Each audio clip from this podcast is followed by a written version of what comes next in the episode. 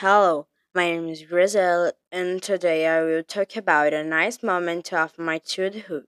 I talk about the day I on my bike. It was so.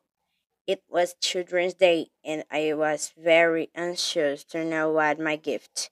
I woke up early to find out what my gift was, but my mom said she had nothing to give me. I was a little sad, but pretending I was happy for her not to be sad. She always says does time she can to make me happy. My sister and I played in the morning and in the afternoon. In the late afternoon, my mother locked us in the room and asked us to wait for a while.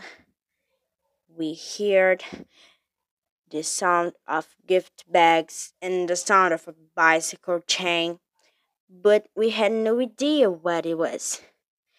When my daddy opened the bedroom door, I saw two giant objects covered in the huge gift wrap. I had seen a wheel, but my dad just said it was a donkey, and I said it wasn't because a donkey doesn't have a wheel. When I took the paper out, I saw a beautiful lilac bicycle.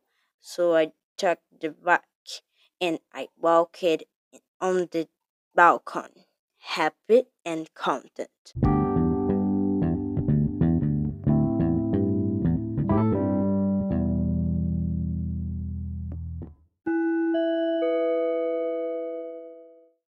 Hello, my name is Grizel, and today I will talk about a nice moment of my childhood. I talk about the day I on my bike.